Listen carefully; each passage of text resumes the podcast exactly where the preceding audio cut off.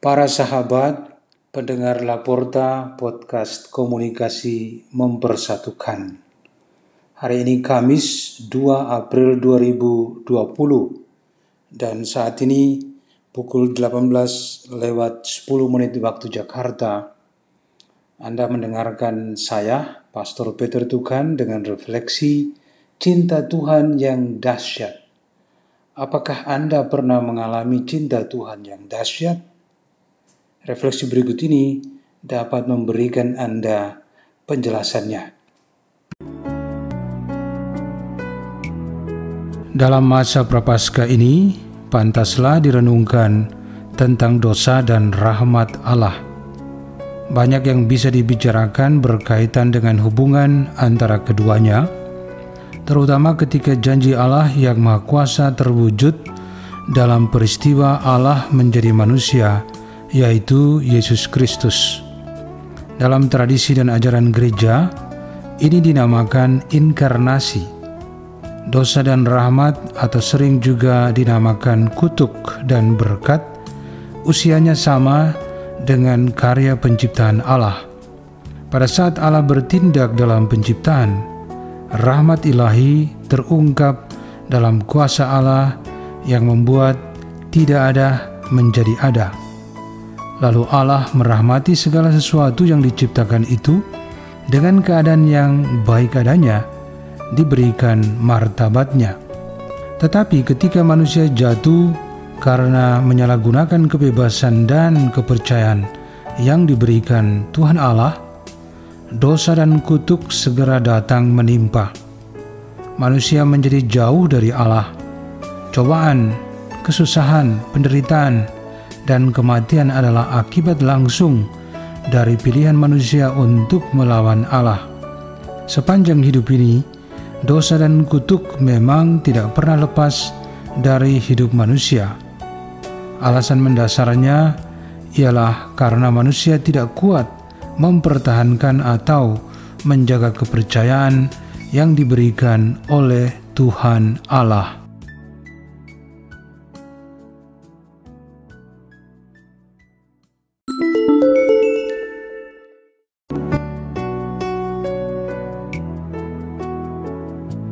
Pembaptisan yang setiap kali diterima oleh orang-orang yang masuk menjadi anggota gereja memang menghapuskan dosa-dosa asal. Tetapi dosa-dosa yang dilakukan setelah pembaptisan tidak pernah berhenti. Komuni suci yang disantap dalam setiap perayaan Ekaristi menjadikan setiap orang dikuduskan karena Yesus berkenan mendiami hati orang-orang yang menerimanya. Namun setelah Ekaristi di gereja, orang dengan mudah kembali lagi ke dosa-dosa yang biasa dilakukan. Pengakuan dosa yang dilakukan pasti menyucikan orang yang melakukannya setelah mendapatkan pengampunan. Namun, orang terus saja melakukan dosa setelah melakukan pengakuan dosa di hadapan imam. Perkawinan memang menguduskan suami dan istri dengan janji suci mereka untuk saling mencintai sampai mati. Namun, hidup sebagai suami istri dalam membangun keluarga tidak luput dari sikap hidup terkutuk karena masing-masing pihak tidak rela meninggalkan kepentingannya sendiri. Begitulah berkat dan kutuk silih berganti di dalam hidup yang nyata. Rahmat dan dosa itu bagaikan pasangan dengan masing-masing pihak selalu tidak akur. Masing-masing selalu berusaha merebut hati manusia. Hari ini berkat atau rahmat itu diterima sehingga membuat hati dan pikiran menjadi damai, bersemangat, dan ada sukacita. Tetapi besok dosa dan kutuk menggantikannya karena berkat sudah lenyap. Manusia memilih untuk berpihak pada dosa atau kejahatan.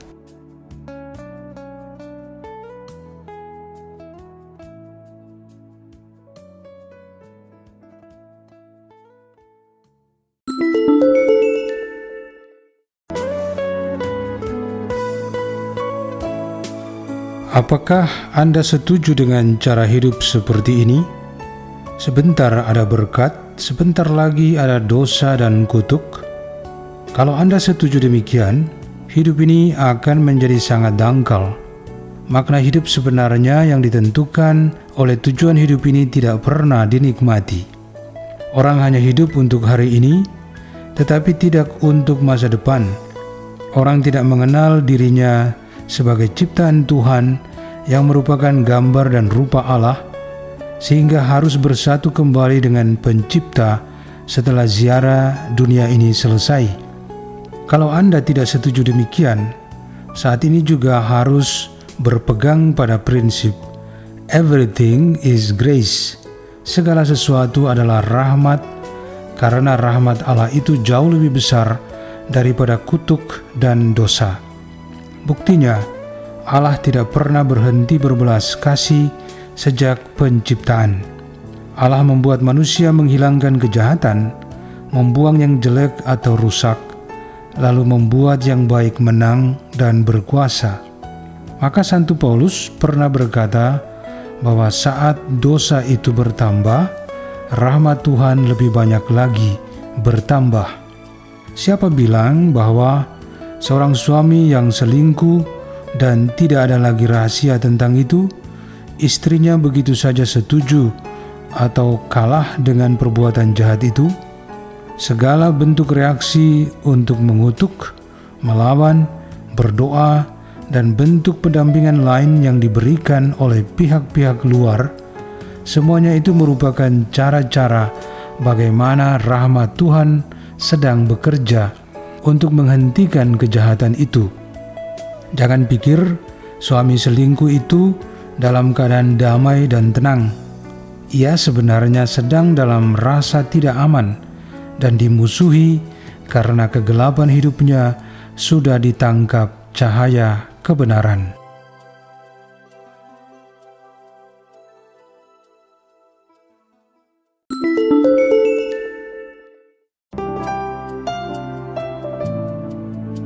Jadi, cinta Tuhan memang dahsyat tidak ada kekuatan dunia yang mampu mengalahkannya. Cinta yang dahsyat itu sangat terungkap dengan belas kasih Tuhan untuk mengubah, menyembuhkan, dan mengampuni. Cinta Tuhan tak pernah terkikis habis ketika melawan sebuah kejahatan. Cinta Tuhan itu tidak seperti gerinda yang setelah mengasah, jadilah ia semakin kecil, aus, dan akhirnya habis. Sebaliknya, ketika cinta itu berhasil mengalahkan kejahatan, ia semakin menjadi jadi, semakin dahsyat. Cinta Tuhan itu seperti tua-tua keladi, semakin tua, semakin gatal. Kalau suami istri itu mampu menemukan irama cinta yang bertumbuh di antara mereka, bayangkan saja hidup mereka semakin berbuah dan bermakna di antara mereka dan untuk seluruh keluarga saya ingin mengakhiri dengan sebuah ilustrasi. Ada seorang muda kaya, pandai, rupawan, dan ganteng jatuh cinta dengan seorang gadis mahasiswi dari satu universitas biasa, dari keluarga yang biasa-biasa. Awalnya, mahasiswi ini menolak lamaran pria itu karena ia pikir lebih baik ia hidup bebas. Tetapi lelaki muda ini tidak menyerah Cintanya sedang mekar sekali. Ia mulai menelpon gadis itu, ingin sekali bicara, menawarkan hadiah-hadiah, membuat janji-janji, menyapanya dengan kata-kata manis. Kita tahu jatuh cinta itu seperti apa. Orang-orang yang sedang jatuh cinta ingin selalu kisah mereka harus berakhir manis. Lelaki itu yakin menemukan jawabannya dan gadis itu akhirnya dapat dimenangkan oleh cinta tanpa harus dipaksakan. Kalau cinta Tuhan itu dahsyat, apakah ia tidak mampu mengalahkanmu? Ia tidak kekurangan daya cintanya.